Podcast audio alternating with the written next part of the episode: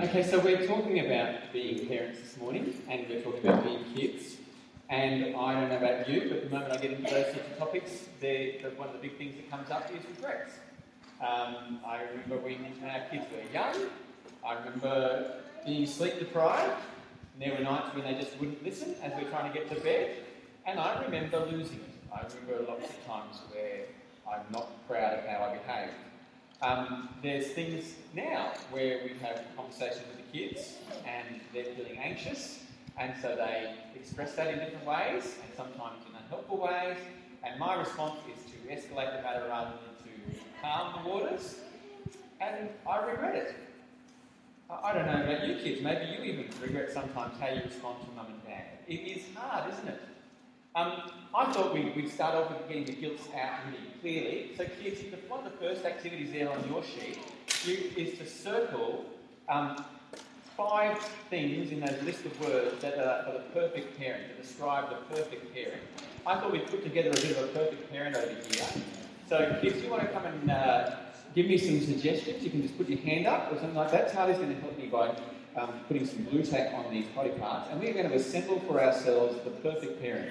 Does someone want to put up a hand and say something that describes the perfect parent?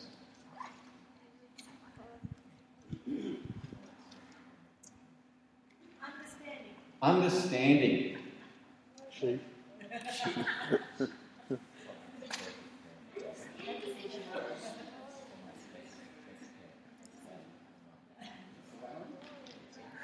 we've got understanding. Kids, Ben's got one on the sheet. What's that? You've got 23. Give me one.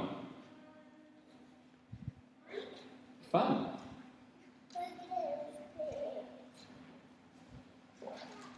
What else have we got? Yeah?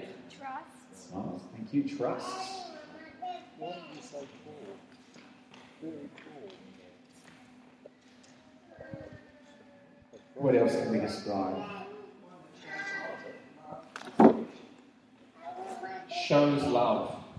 Yeah, and affection. I'll do just shows love because I'll run out of lead.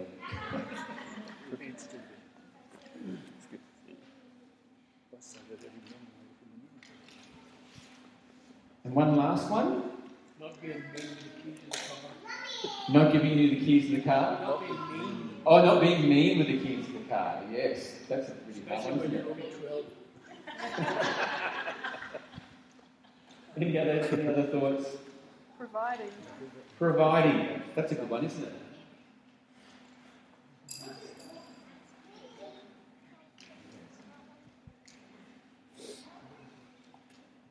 All right. Charlie's going to assemble the last bits of this perfect parent. Pretty intimidating already. We could probably make the list a bit longer than that. Being beheaded by the fans up top. So we've got a bit of a description of the perfect parent. So here's the problem. I hear that. I know the sheer number of books written on parenting every single year. I can go online and I can sift through blog posts and find no end of advice. I can walk into Koorong and get Christian parenting books by the dozens. I think the only thing that gets more books is the dating section. Where do we start so that we don't feel overwhelmed and guilt-ridden and feel like we never make it as parents? But where do we start to sort of understand parenting well? What I want to suggest this morning is we need to start, we're going to be looking at Colossians 3:20-21, but we want to start by actually looking at the Bible in context. What is it? Where does parenting and children come from? Thanks, Hardy. Where does it come from? Where do we understand it? Just like we did with marriage, we're going to put it in context and then go to the passage and really look at what these instructions mean. So, where do we start? We start with God. And we remind ourselves that God is actually the only perfect parent. Because God is not just like a father. God is Father. That is his name and it's his nature.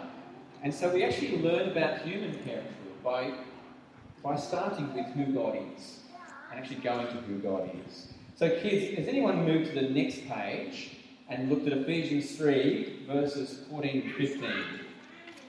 I was trying to find it. The parents can also look around for Ephesians 3, 14 to 15.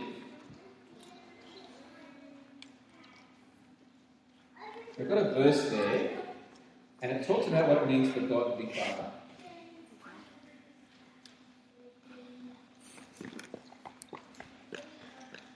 Three, 14, and 15. Am I going to fill in the first gap for me? For this reason, I kneel before the Father, from whom every... Anyone else want to have a... Ben's jumping in pretty quick. From whom every family in heaven and on earth derives its... Okay, Ben's reading along really well. Oh, well done. Okay, so here's a verse from the Bible. What is it saying? It's actually saying that parenthood isn't something that people invented. It's not that we sort of, as a social construct, families developed over time. It's not that we evolved to help our kids survive and therefore families came into existence. Families exist because God is Father, and every other family derives its name from Him. Families exist because there is an eternal Father and an eternal Son in a loving relationship for everyone. Now, that is really important for us to grasp, because if you think about the modern pictures of families, they're not, particularly fathers, they're not always flattering ones. So, for a long time, Homer Simpson was probably the classic example of a father on TV. I think a more modern example might be Daddy Pig, or Peppa Pig. But let's be honest, they're not great pictures. Daddy Pig is a lovely bloke, but he's a bit of a doofus. And he's fat. And his kids constantly telling him how fat he is. And he says it's pure muscle. They're not great pictures. And so, and worse, we can have experiences of fathers that are far less than they should be. So I had a lady in my first congregation this morning in tears, because talking about dads and kids actually reminded her of her father, and just how violent he was, and unloving and uncaring. If we had to work from understanding our parents to understanding God, it could sometimes be very difficult. It could even be hurtful. But what God actually says is, no, you start with me. You start with understanding who I am and what it means for me to be a father. And you'll actually then be able to learn what it is to be a father or a mother, have a parent. It actually works the other way. And I think that's really helpful. So let's work again. We're going to build ourselves the perfect parents again. But we're going to go to Colossians. I'll put these ones up on the screen because we're going to jump around a bit. But we're going to put together a few things that says about what it means for Jesus, for God the Father to be Father to Jesus and to us. And one of the first things is that He loves His Son. So here in Colossians, we were told that we've been rescued from the dominion of darkness and brought into the kingdom of the Son He loves. What a way to describe God's kingdom. That it's ruled by a Son, loved by His Father. That relationship sits at the root of what it is to be in God's kingdom. I just think that's a great thing. God loves, He gives His Son a kingdom. More than that, John 5 is a whole conversation between God the Father and about God the Father and the Son. And one of the things it says, the Father loves the Son and shows Him all He does. So God the Father has a project He's working towards, and He includes His Son, He trains and equips His Son, and He involves His Son in that work. That's a picture of God as a perfect Father. He disciplines. He disciplines us. So Hebrews 12 verse 7 says, to endure hardship as discipline. God is treating you as His children, for what children are not disciplined by their father. And also, Ben, yes, what's the last one?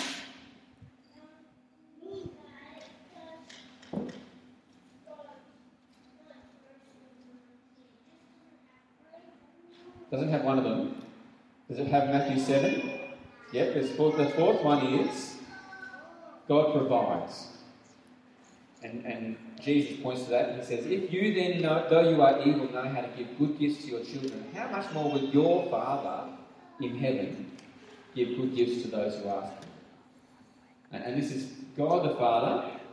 Let's draw our picture again. Let's create a new perfect Father. Carly, do you want to come up and help me? I've got my pen.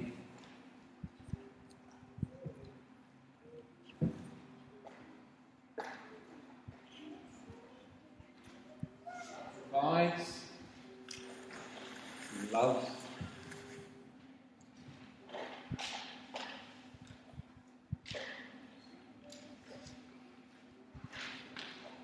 the distance.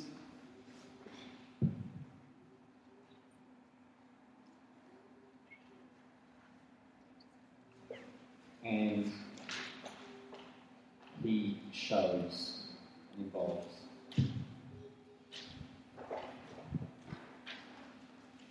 So if you want to do that while I keep going, Taylor, that'd be fantastic. So what we're doing is we can put together what we hope is a picture of a perfect Father, but we actually have, we look at God the Father and we learn a whole lot more about what it means for God to be Father and what it means for us to be parents. So that's where we're going to start this morning. Here's the question I want to put to us. Do you know God as Father like us? I've just said before, we can build a picture of what God is like from our earthly fathers, and sometimes that's a really helpful thing, but sometimes that's unhelpful, and it makes us focus on things that aren't, or relate to God in sort of a limited way. So if our experience of a father is always loving and doting, we might be shocked that God also disciplines us.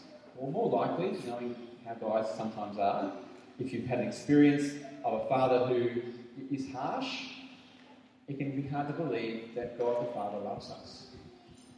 We really want to know God like this. We want to learn that he does provide for us and cares for us. We want to be reminded this morning that our relationship with God can be this rich. Can have a whole broad range of things that God does to us. He is both disciplinarian and provider. He is the one who loves, but he also calls me to change. So we're going to pause at that point. I might pray, and then we're going to spend some time singing and praying. How about I pray? Heavenly Father, thank you that you show us what fatherhood is like, that you teach us what it is to parent kids. Please do encourage us that you love us in this way, that you care for us in this way, and you want to be our Father. As we trust in Jesus, you are our Father, and we can know you in this wonderful way. In Jesus' name we pray. Amen. Okay. We're going to reflect on what Russell's already been sharing with us with the disciples before. We've thought broadly about God being parents. It's time to come to Colossians 3. And to just hear specifically what it says. And what I hope we see is that it teaches us a lot. It's actually a fairly simple little couple of verses, but it's a beautiful symmetry, a beautiful relationship that it's describing. And it's a really nice balance between God's command for kids and God's command for parents. I don't know if the kids are going to feel that. So the moment I read the first verse, children, obey your parents in everything, for this pleases the Lord. I can imagine most of you looking very studiously at your colouring in sheets and avoiding eye contact. I know that feeling. It's hard enough when you hear to obey. It's even harder when it says in everything, isn't it? Like that is pretty tough. We have a kids talk, which we might do now, that sort of talks about what it means to obey parents, and I'm going to get Steve to help me out with that. Is that okay?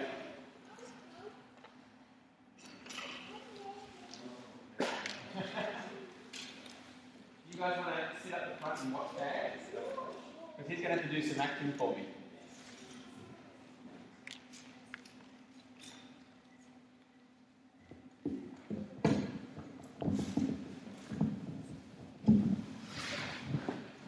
So kids, it's helpful to remember that these are instructions about how to live every day pleasing the Lord And so, we've got to every day think, what does it mean to please the Lord? And one of the ways that we are to please Him is to obey parents. And so we're going to tell the story of a little boy, right in front of us, a bit of a beard, a little boy named Johnny. Now, Johnny was a happy boy. Now, Johnny loves his mum and dad, and Johnny also loves and obeys Jesus. One day, Mum called out, "Before you play with your friends, please clean up your room, Johnny." Johnny wasn't happy. He wanted to play with his friends. He didn't want to wait. Johnny decided he'd clean his room up later. But just as Johnny was leaving, his mum called out again, "Have you cleaned your room?" Johnny called back, "Yes, I've cleaned my room." "Yes, I've cleaned my room." And forth he went.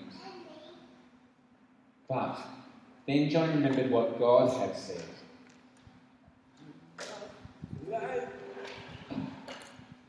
Johnny went back to his room. Johnny cleaned his room.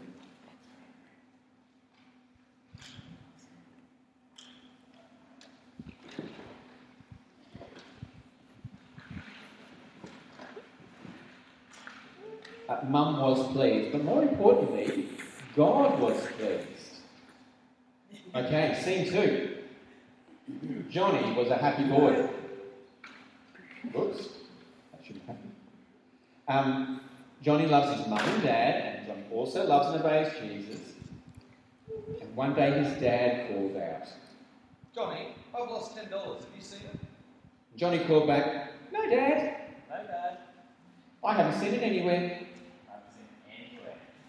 But then Johnny remembered what God had said. Johnny hung his head and called out, "I took it. I took it. It's in my pocket. It's in my pocket. I'm sorry, Dad. I'm sorry, Dad." Johnny had told the truth. Dad was pleased, but more importantly, God was pleased. Final scene. Hey!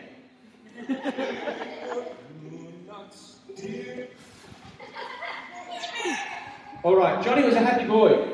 Johnny loves his mum and dad. Johnny also loves and obeys Jesus.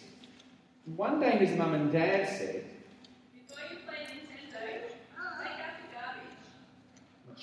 Johnny wasn't happy. He wanted to play Nintendo. He didn't want to put out the garbage.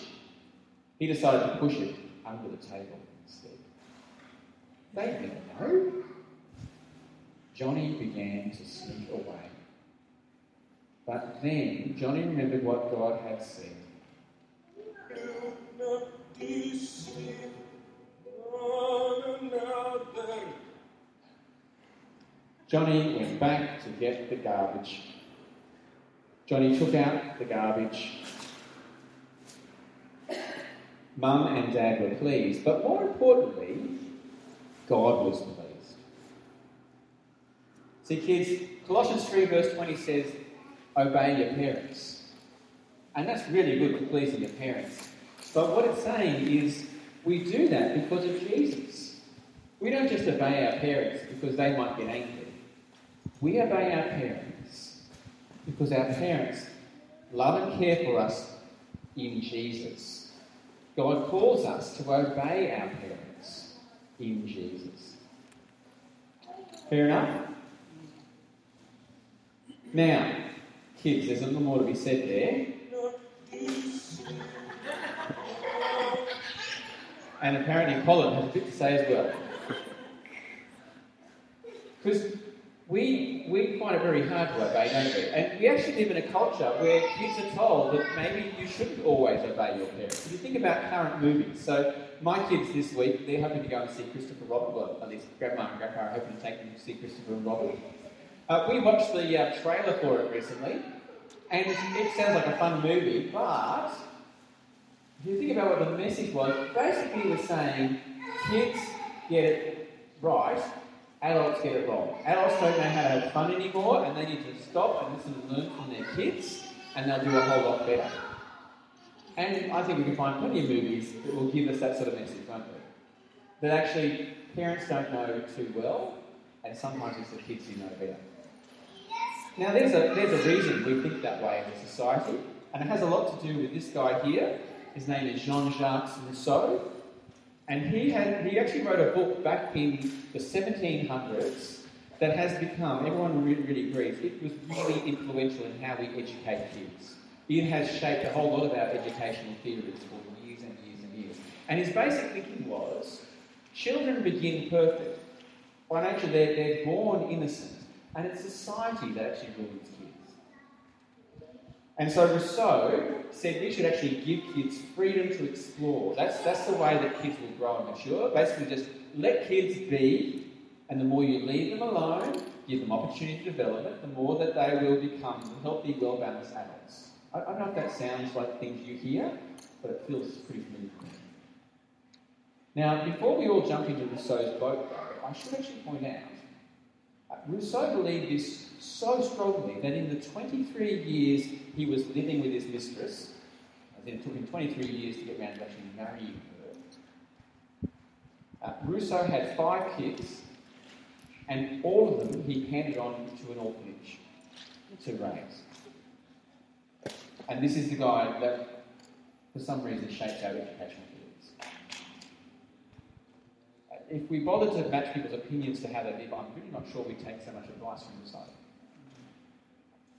side. What does that mean? It's not that there's some wisdom in listening to kids. I think it corrects a whole lot of stuff that we might have got wrong at previous times. But Colossians 3 is saying it's actually okay to say no as parents. It's actually okay. It's right that sometimes obedience will be a decision for kids. They actually have to choose to do something they don't really want to do. That's okay. And kids, be careful who you listen to. Not every movie is right. You just heard that one of the big thinkers that shaped a whole lot of our movies, if you were his kid, you wouldn't be here right now. You'd be growing up in the orphanage. God says obey your parents, and I know that's tough, but sometimes parents get it wrong, and if an adult keeps on hurting you, then you do need to tell someone you trust that it's not right. But God says obey your parents because he wants parents to care for you. And that leads us to the second part, doesn't it? This is the beautiful symmetry. Verse 21 says, fathers, do not embitter your children or they will become discouraged. And this is really important, isn't it? Because otherwise there's no balance. I want to say, first of all, this is radical in its day.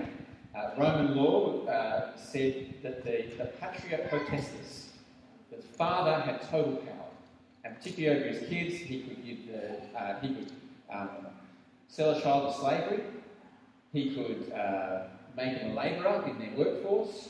The father was able to hold a trial, convict his child, carry out a death sentence in his own family, and that. So into that context, Paul writes and says, now hold on. Fathers have a responsibility to not embitter their kids, not be frustrated to their kids. And I think it's really important for us to hear, because I know too many Christians who have frustrated parents. And either now aren't Christian, for that reason they say, how their parents treat them. Or at the very least that they struggle to relate with God, of the way they were treated as a child. And now, that said, I think I understand how it happens. I think I understand how this dynamic sometimes falls apart. There's a really helpful book, Love and Respect in the Family, by a guy named Eggerichs.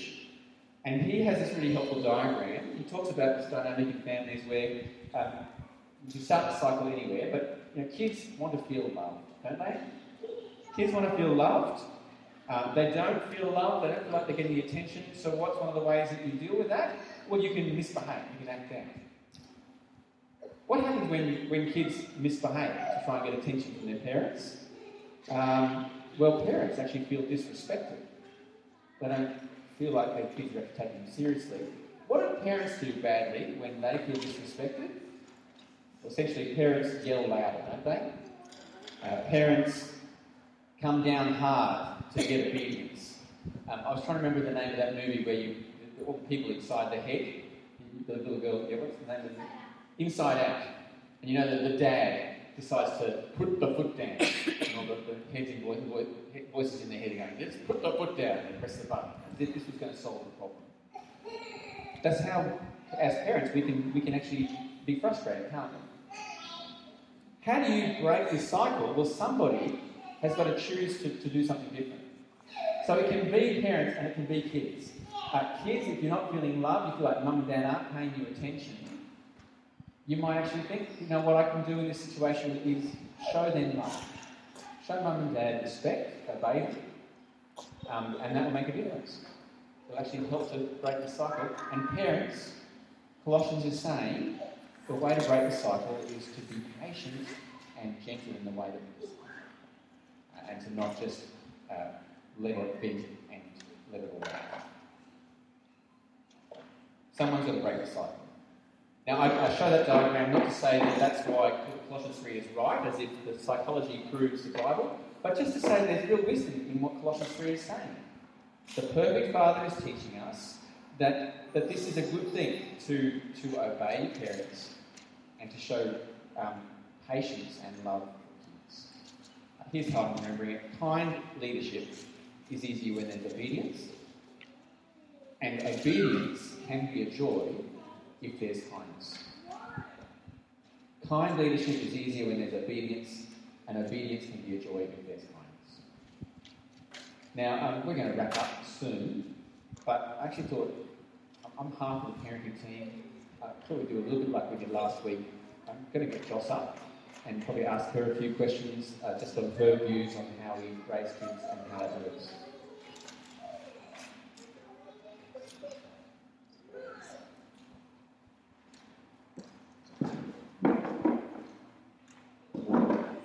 Kids, at the end of this, if you've done your colouring sheet, if you come and see me, I've got a bunch of lollies that you will be able to take home and have at the appropriate moment when your parents say it's okay. Okay, Joss, so that crazy cycle and trying to break it as parents, sometimes that's easier than others. When do you and I find it challenging? And what do we do to try and break the circuit? I find it challenging when I'm tired. When weeks have been really busy and lots have been happening, and particularly I think when we're trying to get somewhere, I use church in the morning or school in the morning or something like that, and that's when I find that I get most frustrated with the kids, when they're being told one thing a number of times to get ready for school and they're not. I think those are the times when I try and hard. Things that we try to do, I try to be more patient and to take a breath and then walk the other direction and then come back and tell the kids that they need to clean their teeth, rather than yelling at them. So they actually do that. I don't always do a very good job of it. So the other thing I think is really helpful is when I do lose my temper, is actually saying sorry to kids, which usually happens in the car on the way home to school. I'm sorry that I got angry. We got really running away from the suggestion. But sometimes it's me that's holding things up as well. And I think acknowledging that is also helpful. I think the other thing is that I do a lot of internal processing. And so sometimes I'm so distracted by thinking through my internal world. I don't realise how grumpy I am to everyone else, that they're getting my way. And I think the family can end up tiptoeing around, dealing with me in a bad mood, and so it's helpful when Josh points that out to me, at least so I realise I've got to, at the very least, leave some space for everyone else to function around me. Family devotion, I reckon, is one of those great illustrations of where it's hard to know what's frustrating kids. We've had a bit of a journey in trying to do devotions over the years. What are some of the things you feel we've learned and not learned? So when they were little, it was easier. Like when they're this age, it's really easy to read, to get a kid's Bible and to read the Bible story with them and pray. We found it really helpful to ask them questions, even at small ages, to find out how much they've comprehended and to encourage them to trust Jesus. As they've got older, that's been trickier, particularly with the spread of ages in our house. So doing one, we still do sometimes do one Bible reading with all of us together, but to accommodate a 3-year-old, as you can see he started at the moment, to an 11-year-old, and in between is tricky. So now we tend to try and do more age-appropriate Bible readings with the different kids. Sometimes the older kids do it by themselves, but we always encourage them to do it. Sometimes we sit with one or the other of them, and it's easier when Russell is home at bedtime, because we can do 2 each. When it's only me at home, it's harder to get through 4 different Bible readings at a time. So I found helpful Bible reading guides, so that the children can be a bit more self-directed, the older ones. And I've got a sample of children's Bibles and Bible reading guides out there. I don't really have teenage ones out there because we're only just approaching the teenage age, but I do know resources to go to, so yeah. The other thing too is just trying to emphasise the importance of reading the Bible so we get to know God, and also then seeing me do it in the morning when I wake up, seeing Russ read his Bible too, modelling, I think is really important as well. Yeah, I think the other thing in terms of these verses, it's the space where I feel like I don't want to be frustrating to my kids, but at the same time, it is so important in their lives, we don't stop doing it. And so it means I've got to work hard and be creative. I'm always looking for solutions. Can I say something else on that? I hope you don't mind Talia, but Talia's got to the point where she preferred just to read the Bible and not have Bible reading guides or whatever. And so having some flexibility and letting her do that. She loves to read 1 and 2 Kings, 1 and 2 Samuel. So she's been reading and rereading in those for about a year, and Esther. But we're trying to encourage her to branch out. So she and I have started reading 1 John together just recently to try and read some other parts of God's Word as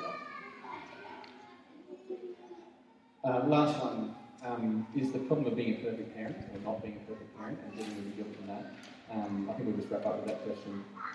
What do you find helps? God's grace. And knowing that He forgives me, and that He teaches me to forgive others. I find that probably the most helpful thing. And also just giving myself chill time, just space, I think, in my thought world, just to realise that we are all different individuals, and our children all have 4 different personalities, and Russ and I have different personalities, and we do things differently. And so, seeking God's grace and guidance, and seeking to live as God wants us to live, following Christ's example. I don't do that very well, and so I need to get on my knees, and not literally, but ask God for forgiveness. I find that's probably the thing that saves me from thinking I'm the most hopeless parent in the world. Yeah, and I think that's core, isn't it? And look, in terms of doing this little interview thing, it's not saying we're perfect parents. I feel like there's a bunch of people who are actually better equipped and trained, and I really admire some of these ideas that you guys are doing with kids. So, how about I pray, and then we will close with a song. Heavenly Father, do help us in learning to love and care for each other in families, to learn what each of us can do to see our family built up. Help us as parents to be wise, to discipline well, to show love, and to not frustrate our kids in the sense that we don't care. We pray too for those of us who are kids, young and old, that we have wisdom to honour our parents and know when it's right to obey them because of you, because you call us to do that. We pray this in Jesus' name. Amen.